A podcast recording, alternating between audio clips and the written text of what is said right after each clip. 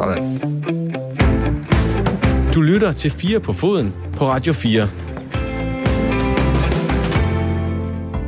I dagens sidste time af Fodboldsnak her på kanalen, der skal vi have fundet vinderen af det virtuelle EM i programmet. Vi starter med kvartfinalerne, der er ridset op til store kampe. Kan Danmark hamle op med Holland? Er England på vej mod den forløsende triumf for landsholdet? Er Belgien færdig med at fejle? Svarene kommer til sidst i den her time, hvor vi også skal blive klogere på bettingfirmaernes indflydelse i fodbolden, fordi det er jo fint med alle de her etisk korrekte overvejelser om spilafhængighed og dens alvorligheder, men er du derude klar til at se lavere betalte spillere? Fodboldklubber, der er på kanten af konkurs? Fordi det kan være konsekvenserne, hvis vi siger nej til spillefirmaernes øh, mammon i det her store økonomiske økosystem, som jeg ved, en af mine gæster har tænkt sig at kalde det lidt senere i timen. Velkommen til Fire på Foden. I dag er mine gæster Jan Skovby, chefredaktør på Aarhus Stiftstidende, Anders Sten fra Tipsbladet og Gisle Thorsen fra Ekstrabladet. Og vi starter med bettingpengene, fordi i den forgangne uge, der har øh, Kasper Julemand, vores nye landstræner, været på alles læber. Den nye landstræner for det danske herrelandshold er mildest talt ikke fan af spilreklamer. Til gengæld er rigtig mange blevet fans af Kasper Julemand, inden han overhovedet har haft sin debut som landstræner. Faktisk er nogle politikere blevet så store fans, at de nu snakker totalforbud mod spilreklamer. Men stop. Hvad vil det betyde for fodboldindustrien, hvis spilselskaberne ikke længere kan annoncere på maven af hold i bunden af din tv-fodboldkamp, eller lige inden selve kamp med nogle af eksperterne som store øh, reklamefigurer. Vi skal diskutere betting og fodbold om øh, to sekunder, men først, mine damer og herrer, skal vi lige sige øh, goddag til Kenneth Kortsen. Kan du høre os? Ja, det er godt. Lekt. kan jeg sagtens. Super godt. Leo er lektor på øh, University College Nordjylland, forsker i fodboldøkonomi, har blandt andet tilbragt en del tid i USA også, hvor du har kigget på, øh, på industrien øh, derovre, og, øh, og er inde i det her omkring, omkring, omkring økonomien i fodbold og bettingselskabernes indflydelse. Der er lidt forsinkelse på vores linje, så vi må lige være gode ved hinanden her og, og lade hinanden tale ud. Men, men hvis vi nu starter med den simple, hvor meget fylder annonce- og sponsorkroner fra spilselskaber i det, sådan det, hvad kan man sige, det økonomiske fundament under øh, Superligaen for eksempel? Man kan sige, generelt så øh, betting og fantasy sports har været en stor del af, af sportsbranchen i mange år. Øh, det er noget, som, som bidrager til øget øh, kendskab til spillet, øh, for eksempel fodbold, men også til øget forbrug, det er der studier, der viser, og derfor er det en vigtig del af, af økosystemet vedrørende indtægtsgenerering. Så, så det har selvfølgelig en betydning, for, for Superligaen er jo også karakteriseret ved, at der er behov for for indtægtsgenerering, både direkte, men også indirekte, kvæg det her økonomiske økosystem, som er på spil, og de fleste klubber har et kommersielt partnerskab med en spiludbyder, og det kan være danske spil eller odds de klubber som FC Midtjylland, OB, Brøndby, OB, Unibet i, i FCK, øh, så, så det fylder noget på den måde, at der er et kommersielt øh, samarbejde inden for den sponsorkategori, øh, men for mig at se, er den essentielle betydning øh, koblet til den her indirekte økonomi, som findes i forretningsmodellen i, i fodboldøkonomien. Og hvad er den indirekte øh, model? Jamen, der er jo en dobbelttydighed i relationen mellem betting og, og spillevirksomhed og sport. Øh, på den ene side, så agerer det som historisk vigtig indtægtskilde, altså for eksempel danske spil, der som organisation går langt tilbage. Øh, på den anden side er betting og spillevirksomhed også relateret til problemstillinger som matchfixing og, og en udfordring som ludomani og det her omkring det indirekte, det handler så også om, at når medierne køber sig ind i fodboldøkonomien i form af store eller stigende tv-aftaler, som vi har set i mange fodboldlande, så skal de her øh, aftaler finansieres via enten fans, der køber adgang til medieplatformen, eller sponsorer, som, som køber reklamefinansiering for at blive associeret med fodbold. Og, og særligt den sidstnævnte del øh, tydeliggør de her forgrenede markedspladser, som er på spil i fodboldøkonomien, hvor de her studier, som jeg nævnte før, viser, at hvis, hvis fans har noget på spil, for eksempel fordi de har spillet på kampen, så stiger det relaterede forbrug, og det er jo de her fans, som betting og spillevirksomheder har en interesse i, og, og det viser også, at deres øh, tilstedeværelse altså bettingfirmaers tilstedeværelse, har en økonomisk relevans for økonomien omkring medieaftaler, samt i det her økonomiske kredsløb, der gør, at sponsorer, for mm. eksempel også betting- og spillevirksomheder, smider øh, penge direkte efter klubberne. En ting er jo selvfølgelig de sponsorindtægter, der er, når, når, man, når man køber sig vej ind på trøjen, eller på banderen, eller øh, andre steder som bettingpartner, eller guldpartner, eller hvad det ellers kaldes i de forskellige klubber. Men når vi taler om de her indirekte midler, som altså gives til tv-selskaber, som, som så køber kæmpe tv-aftaler med øh, klubberne og får rettighederne til det, så, så er det jo der, man begynder at tænke, at, at der kan jo også komme andre annoncører til, som kan tage den plads, som spilleselskaberne i dag har hos tv-selskaberne. Mener du, at det vil kunne lade sig gøre? Altså, vil man kunne finde de samme penge i en anden industri? Jamen, lige nu er der, er der nogle klare problemer i fodboldøkonomien, øh, også på grund af corona. Jeg har det også sådan generelt, at hvis du forringer betingelser for sponsorer, så er, det, øh, altså, så er der større sandsynlighed for, at de går et andet sted hen. Og, og lige nu er udfordringen i fodboldøkonomien, at hvis der ikke kommer en afmatning på transfermarkedet eller omkring lønninger, så vil sårbarheden omkring fodboldens økonomiske forretningsmodel ikke sådan bare lige øh, forsvinde. Og øh, kigger vi på den her påvirkning fra corona, som jo forstærker den økonomiske sårbarhed, øh, den har gjort det sværere at finde sponsorer. Øh, så på den måde er der en risiko for, at, at klubber Øh, Øh, som er i pengenød, de ikke stiller de her kritiske spørgsmål om, hvor pengene kommer fra, både i forhold til sponsorer, men også investorer.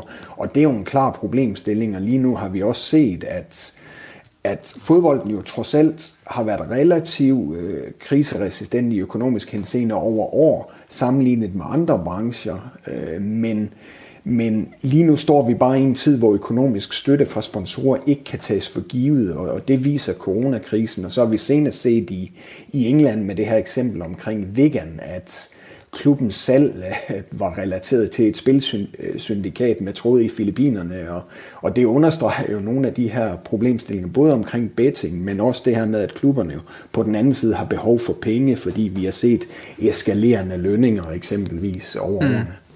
Skal jeg, skal jeg forstå det sådan, at, at hvis man trækker øh, betting øh, betting-reklamerne ud af sporten, altså ligesom fjerner øh, spilleselskabernes incitament til overhovedet at lægge penge i det her, jamen så kan man skade det på to måder. Både at det er svært at finde annoncører, som vil give de samme penge for de samme reklamespots, og altså også at finde andre annoncører i det hele taget, fordi man bliver bange for, hvad bliver det næste, man heller ikke må øh, reklamere for. Jamen altså, der er nogle risici, risici vurderinger. Altså typisk så ryger der jo penge ind i form af sponsorater og reklameindtægter på tv, men, men jo også indirekte via for eksempel danske spil støtte til breddeidrætten, og så skal vi jo heller ikke, øh, altså det er på den ene side, og så skal vi ikke underkende nogle af de her udfordringer, der kan stamme fra, fra hvad kan man sige, en underverden relateret til mørke sider af betting og, og spillevirksomheder, og kigger man også dybere på, på forretningsmodellen, så øh, er der jo også mange steder, hvor man oplever det her med cord-cutting, at folk øh, flygter væk fra de traditionelle øh, tv-pakker, og så har, så har medierettighedshaver, der jo også skyder mange penge ind i fodbold, behov for reklameindtægter. Så det her det er jo noget, som deler mm. vandene mellem politikere på den ene side og kommersielle øh, interessenter. Og det er jo et, en, et interessant krydsfelt på, på den måde, men der er afgjort behov for både, både governance, men jo samtidig også stadigvæk behov for penge i fodbold, hvis mm. vi ikke ser en afmatning, som jeg siger til at starte med på transfermarkedet eller omkring lønninger. Kjeld Kort, vi skal lige diskutere lidt videre. Du må blive hængende, hvis du har lyst. Det kan jo være, der dukker spørgsmål op til eksperten i løbet af de næste, næste debat. Men i hvert fald tak for, øh, for indspillet ja. her nu. Selv tak. Øh, vi kan lige starte over hos, øh, hos dig, øh, Jan Skorby. Øh, når vi nu snakker om det her med spillereklamer, Øhm, så bliver der snakket totalforbud fra nogle politikere, andre snakker om, der skal skæres betragteligt ned. Det er sådan den diplomatiske måde at sige, at vi skal gøre noget, men jeg tør ikke lige love, hvor meget endnu. Øhm, hvad, hvad, hvad, hvad, hvad er nødvendigt i, i lydet af den seneste diskussion nu også? Jamen generelt så er jeg jo ikke øh, den helt store øh, tilhænger af forbud. Øh, det gælder på alle niveauer, og jeg synes ikke, øh, det, er, det er altså ikke vejen frem forbud. Øh, jeg tror også, man skal være ude ved, på enhedslistefløjen for at synes, at et helt forbud er, er, er løsningen. Men det er jo klart, at der er nogle, nogle problemer i forbindelse med det her, og der er nogle øh, udfordringer, specielt omkring øh, ludomanidelen, øh, som man er nødt til at, at, at reagere på, og jeg synes godt, man kunne indføre en eller anden form for begrænsning. Mm. Men man skal selvfølgelig kigge på, hvad får det konsekvenser? Dermed skal man selvfølgelig ikke, man skal ikke lade sig begrænse, hvis synes, det her det er vigtigt, og vi skal, vi skal sørge for at, at lægge en begrænsning på, hvor mange reklamer der er der, så skal man selvfølgelig ikke kigge på, hvad går det til ud af fodspil. For enten må man sige, det her det er det vigtigste, så er det det, man går efter. Men man skal bare være opmærksom på, at det får konsekvenser, fordi hvem i verden vil købe de der øh, annoncer til den pris? Det er der ikke mange, der vil. Gisle Thorsen, øh, jeg ringede til dig den anden dag, og jeg lige fortalte at vi skulle snakke om, at det var blandt andet var bettingreklamer. Øh, og hvor noget af det, du siger, det er jo også, jamen, altså, hvis man læser artikler på dit fremragende medie om fodbold, så er det også noget, der dukker op ude i siderne. Det er, det er for Bet365 blandt andet, øh, og alle mulige andre. Øh, øh vil man kunne pille det her ud i det hele taget? Ja, det vil man jo. Ja, det handler om, om politik om, om, og lovgivning, om man kan få, få det igennem. Så, så det handler jo lidt om, der, der er vilje, og så også om der er en juridisk vej. Mm. Øhm, jeg tror nu heller ikke på, på det her totalforbud, men, men som Skovby også siger, øh, siger, okay, men hvor er det, problemet er størst? Øh, og som jeg hørte, det, det, det er jo meget omkring det her med, med live betting, hvor øh, ludomaner taler om, at jamen, øh, de, de sidder hele tiden og bliver, bliver fristet, når, når de ser en fodboldkamp. Altså, det er sådan lidt deres øh, narkotika, der bliver, der bliver holdt op for snuden af dem. Øh, og, og det må da være, være dybt ubehageligt, hvis man har været ude i et, ude i et misbrug. Øh, og, vi, og vi ser jo også mange der, der triste skæbner på, på grund af spil. Øhm, og så kan man snakke, skal vi øh, lovgive os ud af det? Handler det om oplysning? Altså, der er jo, der er jo mange veje at gå, øh, men, men jeg, jeg sidder ikke med svaret, men, men det er klart, at det vil, det vil få nogle konsekvenser, hvis man siger, at, at det, det må vi ikke, men man skal selvfølgelig træffe beslutningen ud fra, hvad man mener, der er bedst for, for samfundet sådan helt generelt, og så se lidt mindre på fodbolden. Der, der er noget interessant i det her med, nu sad vi og lavede optællingen på redaktionen i sidste uge, altså 10 ud af 14 Superliga-klubber, de har en decideret bettingpartner, eller så har de en, et bettingselskab som en af hovedpartnerne i klubben. Øh, lige nu, som vidt jeg kan se, så er det så er Lyngby den eneste klub, der har en betting, et bettingselskab på maven, decideret i form af Jetbull. Øh, men, men det er ellers noget, man kigger på ud over ligaen, som jo en, en oplagt indtægtskilde, fordi der bare er rigtig god synergi mellem de to brancher. Det ene leverer et produkt, som den anden kan tjene penge på og, og, og, og sælge spil på. Øhm, er der noget farligt i det her med, om vi fjerner, begynder at fjerne øh, øh, øh brancher, som vi ikke vil have noget med at gøre for fodbolden, Anders Sten? Hmm. Mm, ja, ja, jeg ved sgu ikke, om, om, om, om der er grund til at være bange for, at det bliver en glidebane. Øhm, altså, jeg, jeg kan godt forstå, hvad hvad du mener med spørgsmålet, og, og det åbner selvfølgelig også for en, en, en potentiel debat om, altså, hvor skal vi så trække grænsen, hvis, hvis vi er begyndt at, at, at fjerne Øhm, men, men, men det er jo ikke, altså, sådan som jeg har forstået det i hvert fald, hvis, hvis man skulle gøre det, så skulle det jo være et, øhm, altså politisk og, og noget lovgivning, og, og, og så er det jo, øhm, øh, så, så tror jeg ikke, at man sådan siger, at betting må ikke have noget med fodbold at gøre, så er det jo så er det måske at sige, jamen, øh, man må ikke, øh, man må ikke øh, reklamere på, på radio og tv, eller man må ikke gøre det som for live betting midt under kampe, eller, eller noget i den stil. Øh, øh, altså, så jeg tror ikke, at det er fodbolden selv, det skal komme fra. Men i forvejen har det jo, der er jo mange ting, du ikke må. Du ser dem ikke ramme rundt med en reklame for, for prins på maven, eller du ser jo ikke, at de reklamerer for, for en Carlsberg øl, øh, der koster Carlsberg, men så er det mere branded, end det er selve øllen. Øh, så man kan selvfølgelig godt forestille sig, at man laver et, et forbud, men, men det er bare ikke godt. Altså, men det er fint, hvis ludomanerne har problemer med live betting, så lad os da lægge låg på det.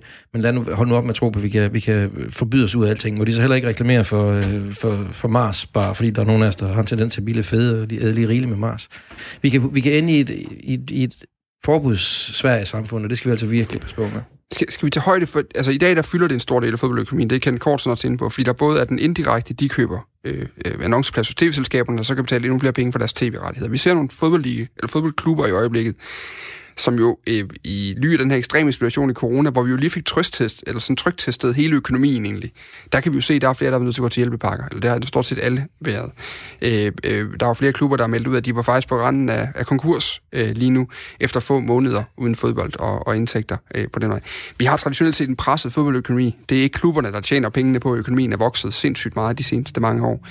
Hvis man går ind og tager så vigtig en partner væk nu, skal man tage højde til det, eller for, for, for den konsekvens, det har for fodbold øh, Danmark og fodbold Europa, Gisle, når man begynder at lave sådan nogle ting her? Jamen, der skal der i hvert fald være en eller anden form for en overgangsordning, kan man sige, fordi klubberne har jo budgetteret og lavet nogle kontrakter ud fra øh, de øh, juridiske og de lovgivningsmæssige forhold, der er lige nu, at sige, at du må godt lave betting, og det er der, der kommer en hel del penge fra. Så hvis man fra den ene dag til den anden øh, fjerner det, jamen så, så står man et problem. Øh, fordi så har du altså stadigvæk nogle forpligtelser, der, der ligesom er baseret på en, på en anden virkelighed. Øh, så, så ja, det, det er mit svar til det. Øh, og så vil jeg sige, at man kan, vi kan da godt øh, spille fodbold i, i Danmark uden at have de her betting-partner, men, men så bliver det jo så bare på et... Man, man træder bare et niveau ned, og så kan man sige, at den spiller, som man kunne få tidligere, jamen han kan det være, han, han skifter til en belgisk klub, eller han tager til Schweiz, eller tager til anden Bundesliga. Det er jo, det er jo så konsekvensen. Mm. Det interessante er jo så også, om man det er i hvert fald det, det er et argument, der har været fremført flere gange, jamen, at det er så stor en del af økonomien, at det er simpelthen svært at sortere ud på en eller anden måde. Men sandt er jo også, øh, skal man sige øh, ja til alting, så længe der er penge nok i det. Altså er der ting, at, hvor går grænsen Fordi vi bliver nødt til at diskutere ja, grænsen det, på et det, eller andet tidspunkt. Den jo. findes naturligvis. Jeg tror ja. du får, øh, får øh, FCK til at leve med en, en våbenproducent, reklame for en våbenproducent på maven eksempelvis. Det vil jeg svært ved at forestille mig. Mm. Men du var lidt inde i det før med Mars Bar. Mm. Øh, vi talte også meget Kent Kortsen, da vi talte sammen på forhånd, der nævnte han også, hvad med energidrik? Altså der når vi også hen til en diskussion lige om lidt, om, om at det er godt for vores børn og unge, som også ser fodbold og alt muligt andet. Altså øh, øh, fodboldklubber som nogen, der skal træffe de her moralske beslutninger, er det noget, de selv skal gøre, eller er det noget... Øh, Jamen, vi sige, der kommer jo mere og mere pres på os for fans. Altså vi, ja. vi har oplevet klubber, der, der ikke længere tager på træningslejre i, i Mellemøsten, øh, for, fordi der har været en del kritik af det, og det, det tror jeg, der kommer øh, meget mere af. Det har vi da også øh, set med, med FCK senest nu her med, med den her Hornslet øh, udstilling, hvor, hvor jamen, der var der nogen, der var kritisk over for det, så jeg, jeg tror, at klubberne skal vende sig til, at øh, deres fans også ser på dem med, med lidt andre øjne, at, at de skal også gøre det i, i gåsøjne moralsk rigtige. Kan vi godt lide vores fodboldklubber som sådan nogle moralske rigtige størrelser? Jeg kan ikke. Jeg så helst, at de blandede... Det er jo to vidt forskellige ting. Altså, når AGF nu begynder at vil have en grøn profil, så er det altså heller ikke, fordi Jakob Nielsen han synes, det er en god idé, øh, og han pludselig er blevet grøn på sine gamle dage. Så er det, fordi han kan se, at det er den retning, det går, og mange øh, af de, de potentielle øh, tilskuere, han har, de øh, går op i den slags. Han er forløjtende ligeglad. Øh, og jeg er til dels enig med ham. Jeg synes ikke... Altså, selvfølgelig skal klubberne opføre sig anstændigt, men lad nu være med at gøre det til sådan noget, øh, et moralsk spørgsmål, om de skal være, være øh, dydens smalle sti. Men hvorfor er de ikke også aktører i det, Gisle? Jeg ved Jamen, jeg tror, det, det, det, handler nok også lidt om for, for klub til klub, altså hvor værdidrevet den er. Altså, vi har FC Nordsjælland jo, som i hvert fald øh, taler meget om de her værdier, øh, men de har jo så også øh, noget betting-samarbejde. Det skal vi også lige huske. Mm. Øh, måske ikke en af deres største partner, men, men der er en, en, en bettingpartner også i FC Nordsjælland. Men, men det handler vel meget om at sige, okay, men hvis man tror så meget på sine værdier, jamen så må du jo også sige, okay, men vi kan ikke have jer som sponsor, det, det, det kan vi ikke se øh, lade sig gøre. Øh, men det er klart, jeg, jeg er jo også enig med Jan i at sige, at man skal jo ikke bare øh, gøre det, fordi at det er, det er bekvemt sådan ud fra en forretningsmæssig idé. Man skal gøre det, fordi man tror på det. Anders Sten, er, er betting at var det her tidspunktet, var det den her kommentar, der skulle til, før betting det røg over i øh, våben, cigaretter, alkohol, eller i hvert fald hård alkohol, og, og den der kasse derovre med alt det, vi ikke vil have med at gøre? Hmm. Altså, jeg synes jo ikke, betting og betting-reklamer bliver hverken værre eller bedre af, at Kasper Julemand har sagt noget om det. Øh, men jeg tror, at det var det, der skulle til for, at, at vi tog den samtale om, om betting-reklamer, som vi er i gang med at, at have nu, både sådan konkret her i programmet, men også sådan generelt som, som, som fodbold, øh, fodboldverden. Øh, og altså, det viser jo bare noget om, hvor... Øh, øh, hvor stor en stemme øh, Danmarks A-landstræner har. Ja. Øh, at, at så snart han siger noget... Øh, i, i, altså han sagde ellers øh, mange andre ting, altså, som, som var virkelig interessante i, i det interview øhm, øh, her på kanalen. Men, men altså, så snart han, han siger noget, som er, er sådan, altså markant og en, og en markant øh, stillingtagen, øh, så er det noget, der, der kommer til at fylde. Men det er jo også interessant at sige, at Julemand så også klar til at tage, tage skridtet og sige, jamen prøv at høre, jeg er godt klar over, at de her de er en stor partner i DBU, og, og hvis de ikke var der, så havde DBU ikke så mange penge. Jeg er klar til at arbejde for 20 procent mindre i løn, eller, ja. eller den der duer, ikke? Altså, ja, ja, eller, så, eller, så se ham, op. eller se ham øh, lade være med at, at stille op til de... Øh, det kan være, det står hans kontrakt selvfølgelig, men lade være med at stille op til de ting, han skal. Lade være med at løbe på banen lige før den, øh, en mm. danske spil, øh, trøje. Der er mange ting, hvor Julemand han kan komme til at, at æde sine, sine ord igen. Men var det ikke sådan, at han, han kunne ikke risikere at skulle stå til en landskamp med, med oddsted på ryggen, men, men til træningssamlinger? Lige præcis. Vil han, ja. så gå, vil han så, når han møder op, der er jo også alle mulige fotosessions, vil der så stemme der så dansk spil på ham der, eller trækker han lige en gul overtrækstrøje over? Jamen, jeg tror faktisk, der var en rigtig fin kommentar fra Jakob Højer, øh, kommunikationschef DBU, på netop det emne, hvor han, der kan man godt forestille sig, at øh, der har været lidt, lidt, lidt uler i mosen, og så efter et par dage, så tænkte han, nu sætter vi den lige på plads. Selvfølgelig øh, stiller alle vores ansatte op i, i vores partners, øh, det tøj, der er derfra. Det kan godt være, at den... Øh, nu må vi se, hvordan øh, Kasper gør det. Men, men Gisle, du, jeg synes faktisk, du var inde i en interessant pointe der. Fordi der er jo noget med det helt konkret økonomiske. Mm. Om at de her klubber skal så være... Altså, julemanden skal i sig selv være parat til det, hvis man i hvert fald går hele vejen ud af linjen med det. Nu må vi se, hvor langt ud af snoren han når. Øh, men, men klubberne skal også være parat til at sige, at hvis vi tager det her moralske ansvar, så bliver vi også nødt til at give ned. Så, øh, så har vi ikke nødvendigvis øh, de store lønninger. Det er ikke os, der tiltrækker de der øh, faldende danskere, der kommer hjem fra udlandet med deres store lønninger, som skal tilbage til Superligaen osv. Ja, det er, jo, det, er jo, det er jo konsekvensen, og du kan sige, altså jeg tror da, i, i Danmark, der vil man sige, jeg tror da forholdet vil være sådan nogenlunde, som det er nu. Øh, FCK stadig øverst med, med klart flest penge, og så vil det jo så ellers fordele sig dernede, som det er nu. Men problemet for dansk fodbold er, at vi så bare er gået et skridt ned i forhold til, til de ligaer, som vi gerne vil sammenligne os med, og dem, mm. som vi, vi kæmper med øh, om spillere og om gode europæiske resultater. Øhm, det er jo en konsekvens af, af færre penge. Debatten foregår i hvert fald også i England i øjeblikket. Øh, den har været i gang siden øh, den nye øh, chef for, øh, for øh, Premier League, Richard Masters, tog over, hvor noget af det første, han blev forholdt, det var, hvad han tænkte sig at gøre med, med betting-reklamer. Øh, hvor man også allerede nu har diskussionen om, hvorvidt det skal, det, skal, det skal forbydes. Jeg kunne godt tænke mig lige at runde af ved dig, Kenneth Kortsen, hvis du stadig er med på linjen. Ja, det er jeg. Fordi det sidste spørgsmål, jeg gerne lige vil have svar på her, det er, øh, hvis vi har nogle fodboldklubber, der fremover skal til at agere som, øh, som værdibaserede forretninger, og hvordan man, øh, man byder ind, hvor svært er det at navigere i det? Jamen, det gør de jo i forvejen, fodboldklubberne, og det svære eller vanskelige i forhold til at navigere i det, det handler jo om, at øh, at man jo typisk ikke skal have øh, uhensigtsmæssige kløfter imellem, hvad man siger, man står for, og den måde, man så agerer på.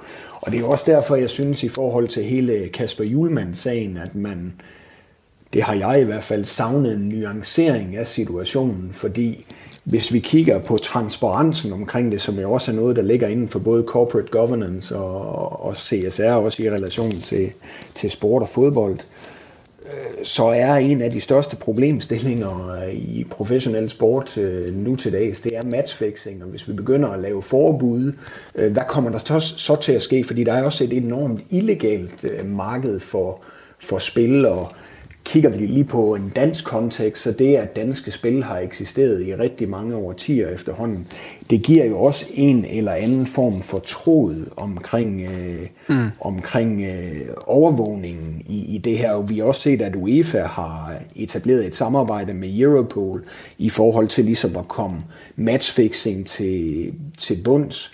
Så øh, jeg mener, det er en vigtig del at, at, at ligesom øh, fokuserer på i forhold til nuanceringen af det her, så, så har vi været inde på den her etiske gråzone også, ja. som kræver bestemte spilleregler, fordi Red Bull, der både køber fodboldklubber, og, og samtidig er øh, en massiv øh, markedsføringsmaskine i, i sport, på tværs af sportsgrene, ikke bare fodbold, men også andre sportsgrene, jamen er det så ikke en problemstilling? Der er folk, der siger, hvor, hvor, hvor sundt er Red Bull og energidrikke? Så jeg har det bare sådan, at ting skal helst ikke komme ud på et fanatisk skråplan. Og det samme gælder jo en masse andre ting, altså for eksempel øl, Carlsberg, mm. Heineken, Budweiser, der også sponsorerer sport, energidrikke, slik. Vi har set Coca-Cola være sponsor for, for FIFA og også for øh, IOC. Og så synes jeg, at nuanceringen handler også om, hvem er det, der har ansvaret? Er det virksomhederne?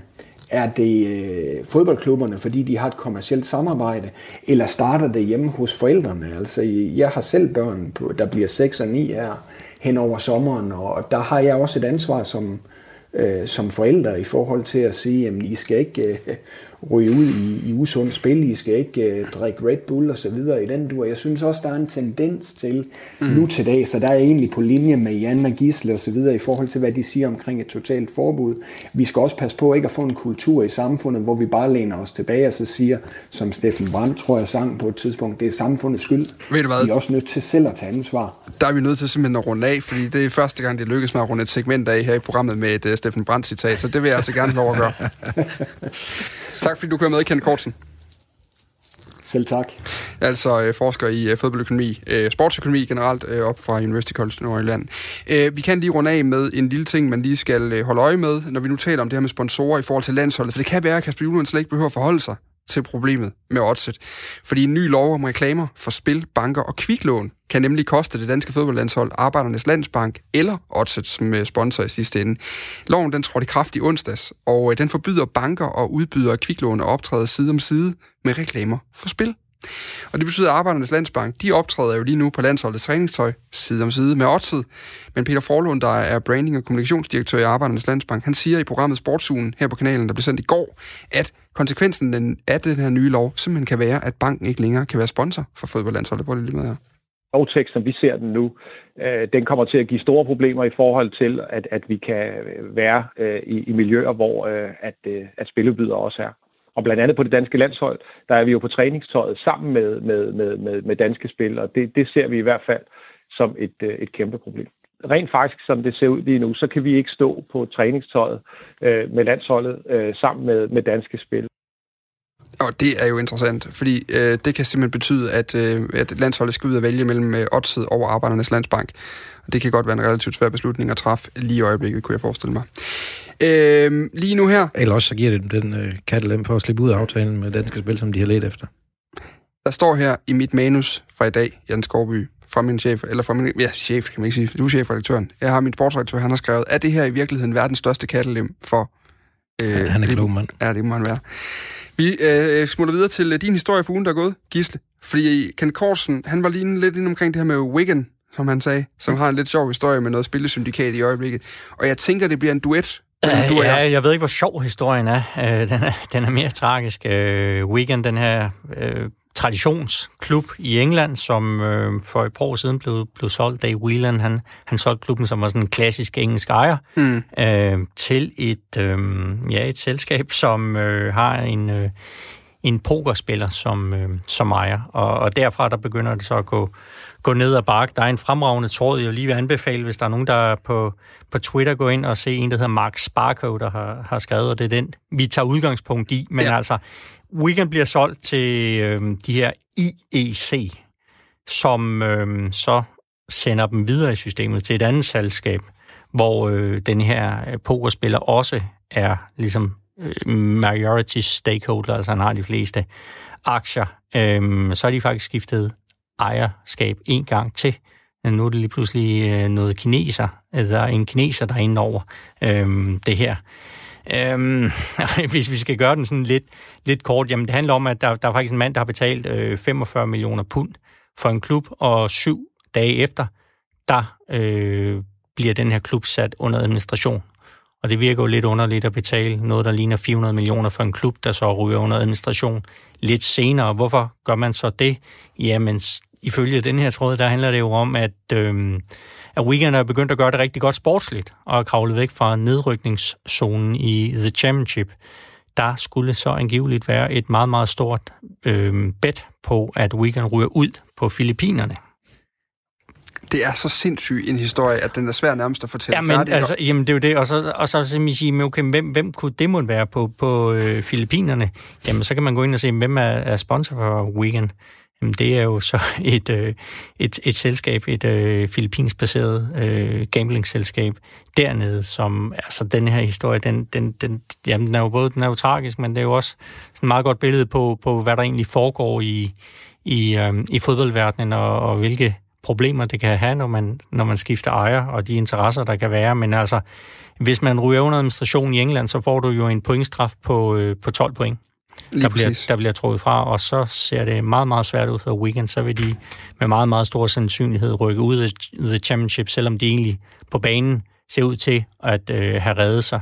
Øhm, og det er, jo, det er jo det, som nu de lokale, de, de protesterer jo også voldsomt over det her, og har startet en underskriftindsamling, og har meget, meget svært ved at forstå, at, at det her øhm, ejerskifte, det blev, det blev tilladt, fordi der, der er jo også nogle instanser i, i engelsk fodbold, der skal godkende det her, og det, det virker lidt underligt, at, at man har gjort det, og ja, sådan en lille krøl på hale, så er der også en, en snak om, eksisterer han virkelig en af de her øh, kinesiske øh, personer, som, som bliver nævnt, eller er det bare en, en stråmand, som faktisk øh, ikke engang eksisterer. Altså, det er jo en, det er en, det er en voldsomt interessant, men også øh, trist historie. Ja, den her tweet-tråd, han hedder, han hedder netop Mark Sparko, og det er med K til sidst. Man kan gå ind og finde ham derinde. Øh, hans, øh, hans navn øh, lige nu er bare Mark, og øh, så hedder den simpelthen How Wigan Athletic have been victim to one of the greatest sporting scandals of all time. Og lige nu der er den altså et kæmpe samtale. Jamen, de er også begyndt at sælge støttemateriale, fordi nogle af fansene har så fundet ud af, at den eneste måde, de ligesom kan komme ud af superdagen på lige nu, det er jo at undgå, at den går konkurs. Og det betyder jo virkelig, at der skal skovles eksorbitant mange penge ind i Wigan Athletic det næste stykke tid, for at ejeren ikke engang kan sætte dem under administration. Mm.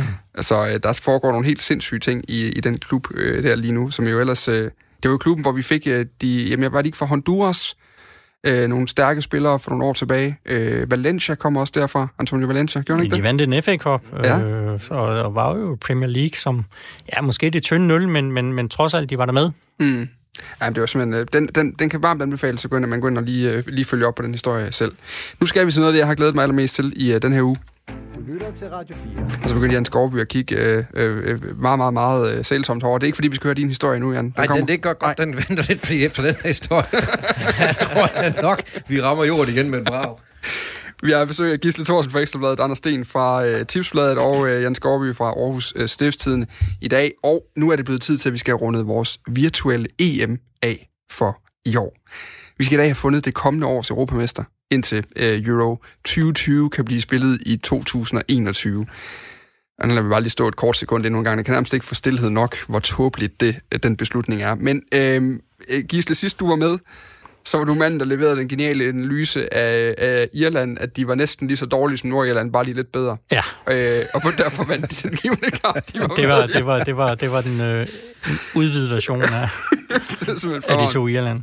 Siden har vi fået spillet noget gruppespil færdigt. Øh, sidste uge, der havde jeg besøg af Allan Gorte og Ole Nielsen. De havde ikke den store interesse i det her leg her. De, var, de er ligesom på et management-niveau nu, hvor de leger ikke længere.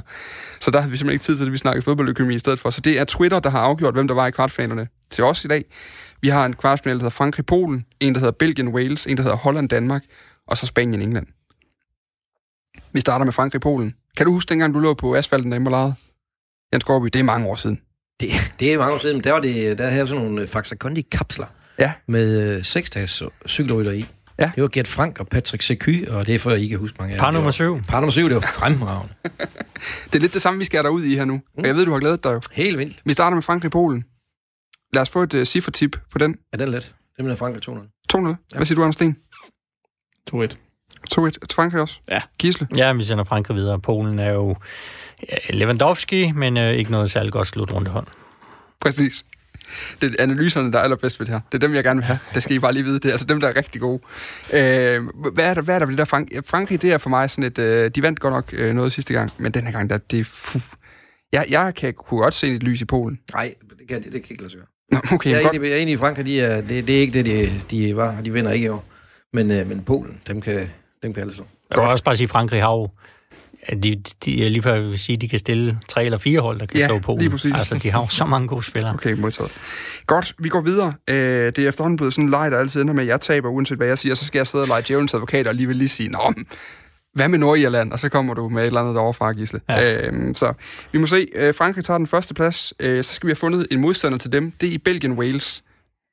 Der, uden, og det er ikke engang bare, fordi jeg lige skal prøve at tage modsatte parti. Der kunne jeg godt se en overraskelse ligge og lure i det valisiske hold. Det er sidste, sidste slutrunde formodentlig på højt niveau for, for Gareth Bale og Aaron Ramsey. Så skal de vinde på straffe. Så skal det blive 0-0. 0-0. Anders Sten. Nej, nej, den, den vinder Belgien. Den der Wales ikke noget særligt godt hold. Danmark slog dem, det er jo ikke med et år siden Danmark slog dem to gange. Jeg vil også bare sige, at Belgien er jo ikke et hold, du holder fra at score mål. Når, når du ser deres Nej, nej, men jeg, altså, sagde, jeg tror også at Ja, lige skal lige- lige videre, når så der- kan det kun blive 0 Lige, lige du, øh, så, så, så, det er jo også det her at sige, jeg undrer mig over, hvordan Belgien, er- eller Wales er nået så langt. Ja, jeg, jeg var vist med selv til at sende dem videre, men, men jeg havde regnet med, at, Havde du vidst, hvad konsekvenserne var? ja, det er jo det, jeg mener. Altså, de, de skal være glade for bare at, at være med i, i, i hvad hedder det, gruppen. Nå, okay. Modtaget. Anders står, han sidder bare selv strammet. Er det over, jeg ikke levende Daniel James som en profil på det hold, eller hvordan? nej, nej, nej, så god er han slet heller. ikke. Fremragende. Godt, jamen øh, Frankrig, øh, Belgien kan jeg godt mærke, vi skriver her. Øh, jeg er jo selvfølgelig, øh, som den store demokrat er, øh, til salg for, øh, for det. Øh, så, har vi, så har vi så Spanien og England, øh, og det er jo den mest spændende kamp i den her runde, vil jeg sige, fordi kan England nu øh, for en gang skyld leve op til det? Og jeg kunne egentlig godt tænke mig, at vi lige gør os nogle tanker om, hvordan den kamp den udfolder sig. Altså, hvad det egentlig er for et øh, engelsk hold, vi ser mod det, det her spanske, øh, relativt øh, sådan nyopbygget landshold igen, ikke? Altså, hvor, hvor er vi henne der? Hvordan er styrkeforholdet umiddelbart, øh, Anders, hvis du skal kigge på det? Men jeg, jeg tror, det bliver et England, der er fuldstændig tynget af, af forventningerne og, og presset hjemmefra. Ja. Øhm, de havde en god VM-slutrunde, øhm, hvor, hvor, hvor det jo egentlig virkede til, at de sådan havde modereret det der øhm, pres en lille smule, mm. som, som de altid er under. Øh, men jeg tror, at, at hvis... Øh, det er som om, der opstår lidt eufori på bagkanten af det. Og jeg tror, at hvis de får en god start på EM-slutrunden, når de begynder at komme i kvartfinalen, og hvis de har spillet det på gode kampe, så tror jeg slet ikke, de kan håndtere det over længere. Altså, så stikker det helt af med, med presset og forventningerne igen, og det kommer til at tynge de der spillere fuldstændig. Så det, altså, det bliver sådan nogle, sådan nogle ligebleje... Øh, ja, okay, det kan man sige til. det er mange britter måske i virkeligheden. Uh, øh, det er sådan en farlig sti nu. ja, ja, ja. Men øhm, hvad hedder det? Nej, jeg, jeg tror, at det, det, bliver, det bliver sådan helt tynget af det, der kan slet ikke spille fodbold. Det kunne godt betyde, at de kommer bagud 1-0, sådan relativt hurtigt. De skal lige finde deres fødder i kampen. Hvad sker der så derfra? Hvor, øh, hvor er vi henne i sådan en kamp der? De kommer ikke bagud 1-0, fordi Spanien de står bare og triller og triller og triller og triller sig hinanden og triller igen og triller igen. Så øh, og England, de, de øh, snupper den øh, 1-0. Du har sagt 1-0? Rashford. Selvfølgelig. Øh, og der røg, på den måde røg Jan Skorby ud af den her diskussion. Øh, Gisle Thorsen, hvad? Jamen, jeg, jeg tror egentlig ikke, at den her generation af engelske spillere er så tynget af det der. Det var, det var, det var mere den forrige. Øh, jeg, jeg synes også, de, de, de spiller lidt mere europæisk, hvis man kan sige det på den fasong, hvor øh, hvis vi går lidt tilbage i tiden, jamen der var det lidt mere klassisk, hvis vi skal sige de her englænder og de her dyder, som mm. der var. Øhm, der, der, der er holdene ikke så forskellige fra hinanden. Øhm, Spanien synes jeg ikke er sådan helt oppe øhm, på, på det niveau, som vi har set dem før, men jeg synes bare stadigvæk, at de har så meget kvalitet. Det bliver en, en, en lidt mærkelig kamp, men jeg kan, jeg kan, jeg kan egentlig godt se England øh, slå, slå Spanien ned. Ja. Jeg har faktisk også England som, øh, som favorit umiddelbart, men det er mest fordi, jeg nok har kigget lidt på, at jeg synes, den der, den der, den der trio op front med Sterling, med Sancho, altså i de klubber, hvor de spiller, der har jeg tit tænkt, de mangler den der vanvittige nier, der kan tage alt det, der kommer, alt det, der falder af fra, når de rykker ind. Og det har de altså på landsholdet. Mm. Hvis vi går ud fra, altså Kane er, er nogenlunde tilbage i en, i en form, der giver mening. Og der kunne jeg bare godt se, at jeg synes bare, der har indfundet sig en vis portion sløvhed i, uh, i Sergio Ramos og, og hvad de har af, af forsvarsspillere, hvor jeg godt kunne se, at de kunne få alvorlig ballade med at have med det at gøre. Mm. Umiddelbart.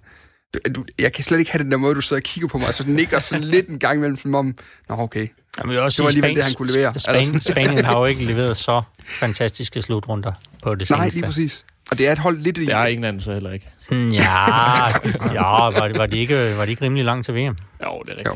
Altså, Så- Spanien er sådan et underligt hold, fordi i princippet, så skulle man sige, det er jo egentlig, egentlig er de jo ikke så meget for gamle, de spillere, de har. Der er jo ligesom lavet sådan lidt, lidt løbende, rullende skift. Og med de store stjerner. Mm. Dem, det, dem spil, vi omkring, de er jo væk.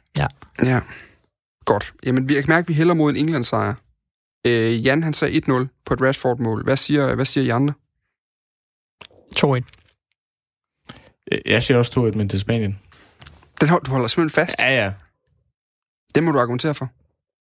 Altså, er det udelukket? Vi kan jo ikke, du kan ikke bare stå og råbe gummiben over i hjørnet. Nå, nej, men altså, som, som Gisle sagde før om Polen, øh, ikke noget særlig godt turneringshold. Men det er England jo heller ikke. Nej. Altså, jeg, jeg ved godt, så kom de i semifinalen sidste gang, men det var, det var også en, altså, en, hvis der har været en billig VM-finale, øh, eller semifinale, så har det været den, England var i sidste gang. Altså, så mange gode kampe spillede de heller ikke under det, Nej. det VM der. Øhm, så, så derfor tror jeg ikke mere på dem den her gang. Øh, men altså, det er ikke noget, jeg, altså, det er ikke øh, den, den bakke, jeg vil dø på. Okay. Nu får du alligevel lov til at dø på den. Okay, fint nok. Fordi nu har jeg taget sådan en, øh, jamen det er sådan en protection wipe, det der er over det hele Hvad, studiet. hvad, hvad, hvad, tror du også på Spanien? da? Jamen, jeg, jeg hælder til det. Jeg, er i hvert fald, jeg, jeg, jeg står ikke stærkt nok på den til, at vi hedder, til, hedder 3-1. Så jeg tør ikke gøre mig selv til en faktor, så nu tager vi den. Øh, Asger Hedegaard Bøje havde jo en terning med i studiet på et tidspunkt. Mm. Øh, og den har han taget med hjem igen, desværre.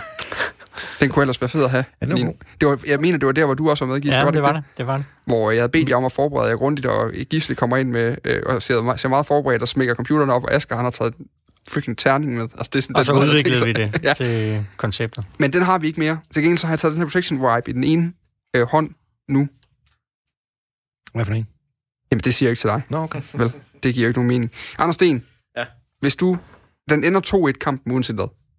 Du får lov til nu at være afgørende for, om den ender 2-1 til Spanien eller 2-1 til England. Hvad for en hånd vælger du? Ja, hvad, hvad, skal han, får han så lov han vinder den, eller?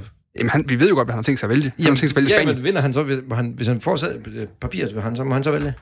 Har du nogensinde fået lov til at vælge ved ikke at finde? Jamen, jeg kan bare allerede forestille mig, at det bliver, det bliver et issue, når han nu ikke får det. Det er sjovt, for det er ikke et issue for nogen andre end dig. Jo, Jan. det er, det er, Han- Hvis han finder servietten, får han lov til at bestemme, hvem der vinder. Okay. Jamen, er du med på den, Jan? Nej, jeg, han, han holder med Spanien, så han står og fedter med den, der sidder om bag på ryggen. Frem med hænderne. Okay, jamen det gør jeg nu. Sådan der. Sådan, dejligt. Godt. Jeg er så Okay. højre. Så det er den her. Altså, din højre Så du arm. ved sgu da, hvad for en højre. Hold kæft, mand. Ej, men der var ikke noget.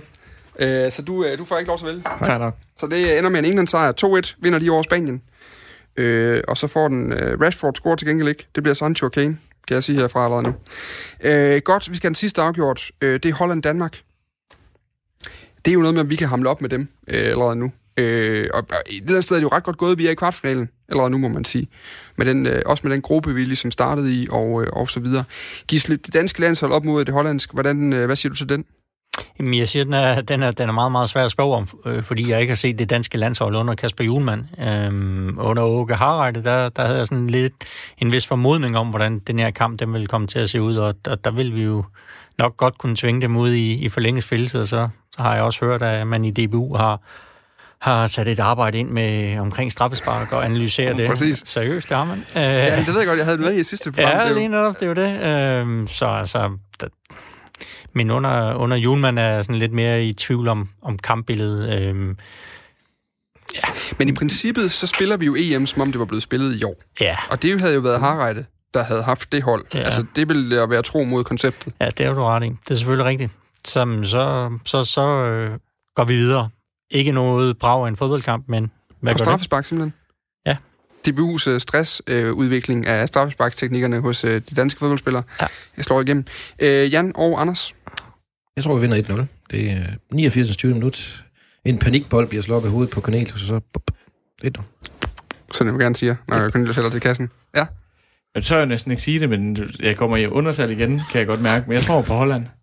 Øhm, inden for de sidste to år har de slået både Frankrig, Tyskland, Portugal og England, altså ved forskellige lejligheder i, i gældende kampe. Hvordan mener du, det er et argument for, at de også slår Danmark? Vi har ikke samt i Ja, det er 36, faktisk- 36 kampe i træk uden det. Ja, øh, i hvert fald, øh, hvis man fraregner den kamp, de tabte under VM. Nej, nej, nej, det er jo. Det er jo ja, jo, jo, men, jo, men altså, kom ikke videre. Fint nok, så, så går Holland videre på straffespark. Så er vi af den der giftige nu igen. Ej, ja, den her gang er jeg på Danmark. Øh, der er simpelthen, det, det, det der hollandske landshold, det, det kan jeg heller ikke arbejde med. Altså, øh, vi er ude i en situation, hvor Memphis Depay starter på toppen formodentlig, hvis han er blevet skadesfri. Det, øh, der er bare... Men, men Holland er jo, simpelthen en altså, i sympati, forhold der til, hvad de var for et par år siden, de er jo virkelig ved at være tilbage, hvor, hvor de var engang. Altså, det, det er et godt Holland, hollandsk hold i forhold til for tre år siden. Jamen, de kører jo sådan en, sådan en cyklus, hvor de ligesom passer med Ajax, ikke? Altså, Ajax skal have nogle rigtig gode sæsoner, og så går der halvanden sæson, så begynder det også at slå igennem på det hollandske landshold, sådan cirka. Og nu begynder de at have Det Ligt, og, øh, og Van de Beek er vel også øh, central på midtbanen nu, og Van Dijk. Van Dijk. Ja, men han er jo så ikke en Ajax-mand. Andre? Nå, nå, nej, nej, det var bare for at sige, at de har et godt hold. Ja, det var, ja, Ja. modtaget. Øhm, så så det, det kan godt slå igennem.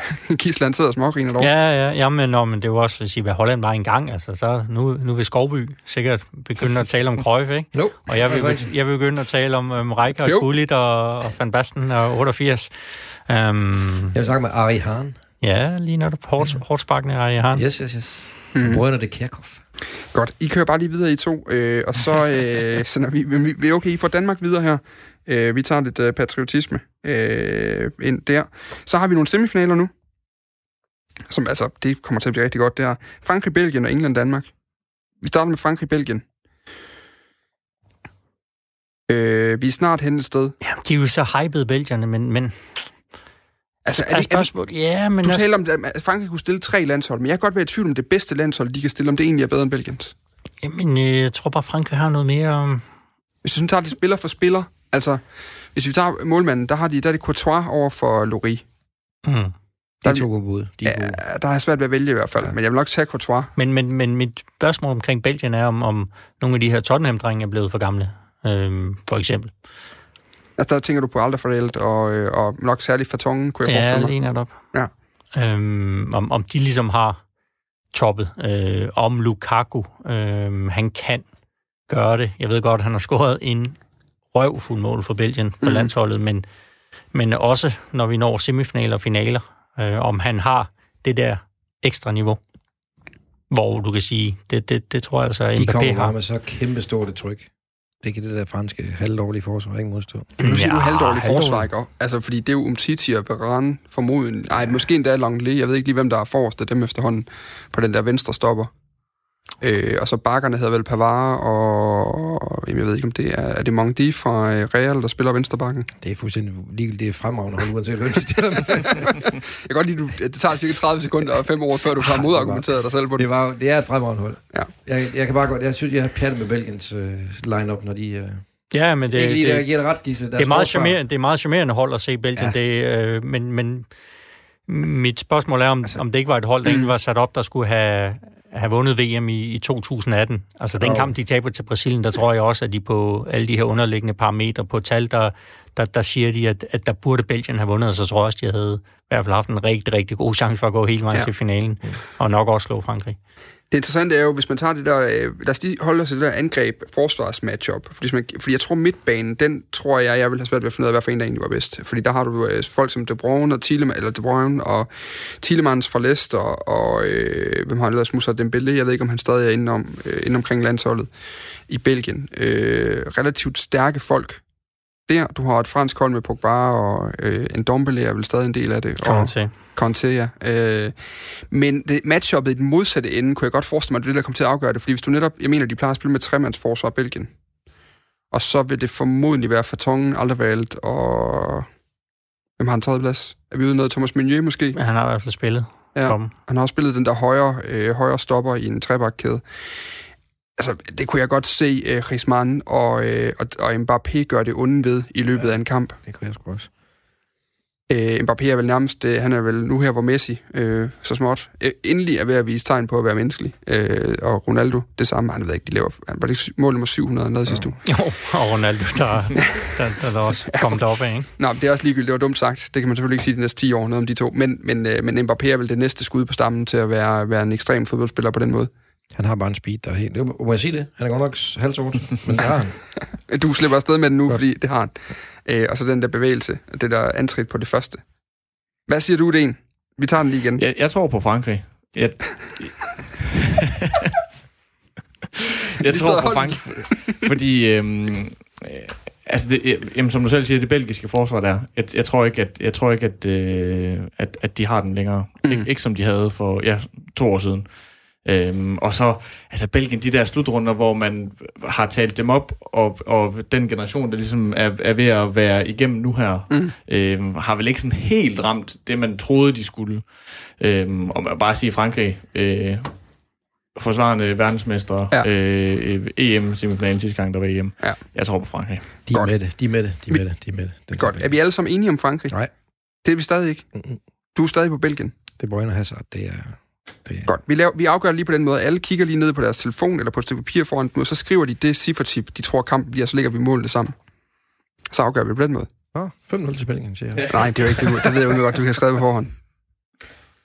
Nej, det havde jeg faktisk ikke. Gisle, hvad har du skrevet Jeg skrev 3 til Frankrig? Ja, jeg tror, det bliver mål dengang. Godt. Øh, Anders, hvad har du skrevet?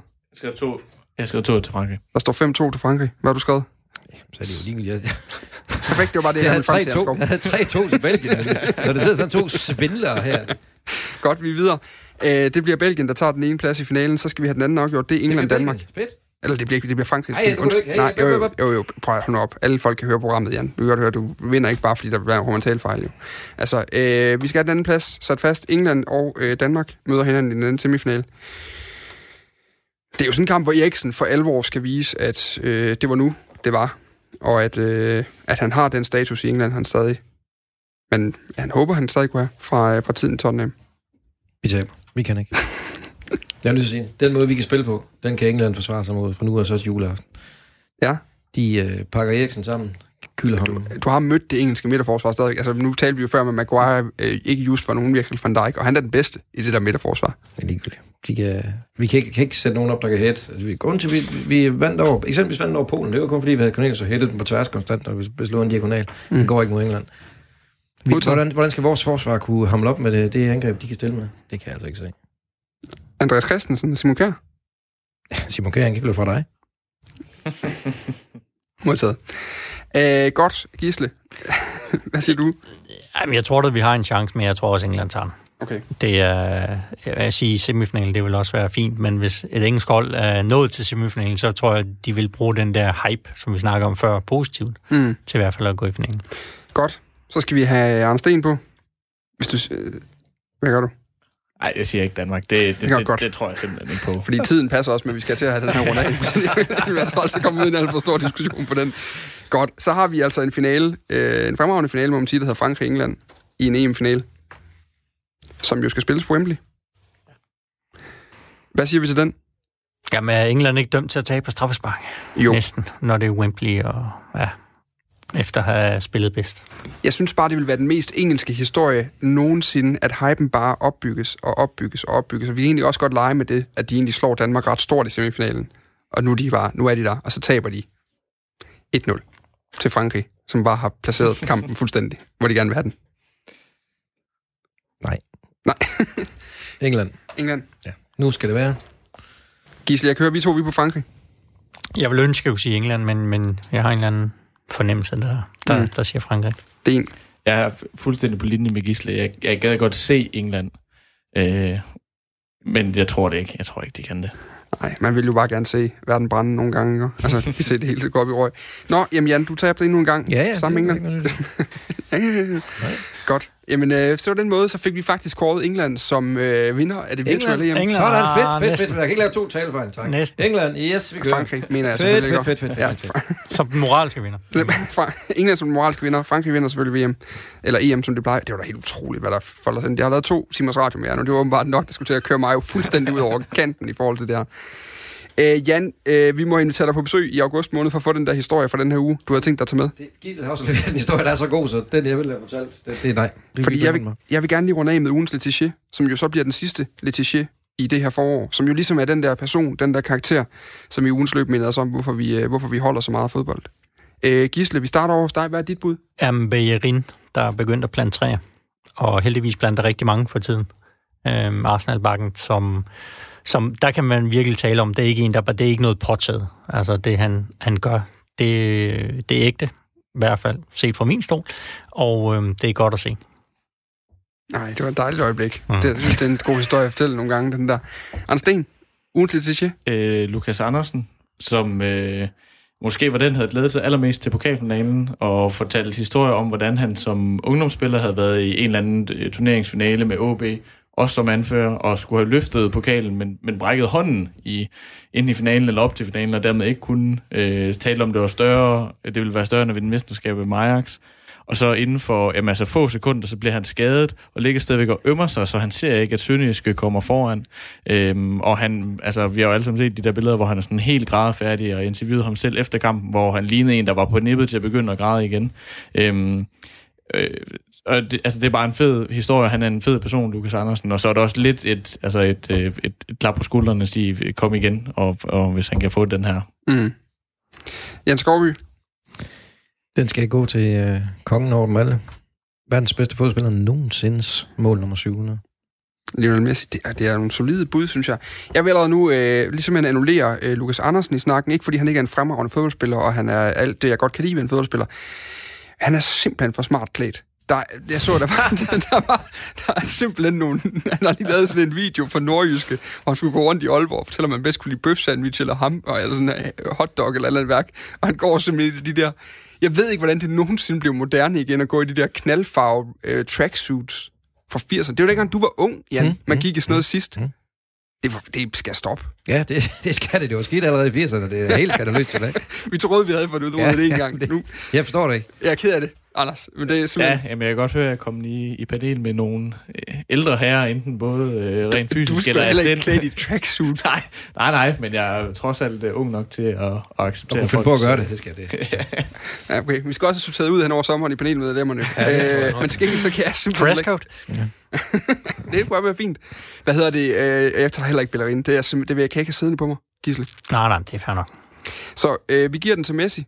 Øh, det er også den mest kedelige, men... Men, øh, men, men, men det var da helt, det var da, det var da også en ikke? talefejl. Han sagde, det der er verdens bedste nogensinde. Var det Nej, ikke det? det var det saftsus. Okay. Når han dør, så finder du ud af, at han er halv alien. Det er overgået. Der er... Jeg tror, du sov i 80'erne, Jan. Nej, nej, nej. nej, Jo, nej, Maradona. Nej, nej. Ja. Jamen, han var da også god. Mens, øh, mens, øh, mens Jan og Gisle lige diskuterer, om det var Maradona eller Messi, det er sådan en af de diskussioner, vi bare... Det er lige, jeg ved ikke, hvad der bliver sendt efter klokken 7, men den kan godt fortsætte i hvert fald. Så kan jeg sige, at vi holder sommerferie på programmet de næste tre uger. Vi er tilbage i august, hvor vi blandt andet skal lave den store Champions League-analyse forud for de der håndboldstævner, UEFA de vil afholde i øh, Portugal. Indtil da, damer og herrer, det kan godt være, I skal høre radio, der er 226 kampe til jer klokken 7.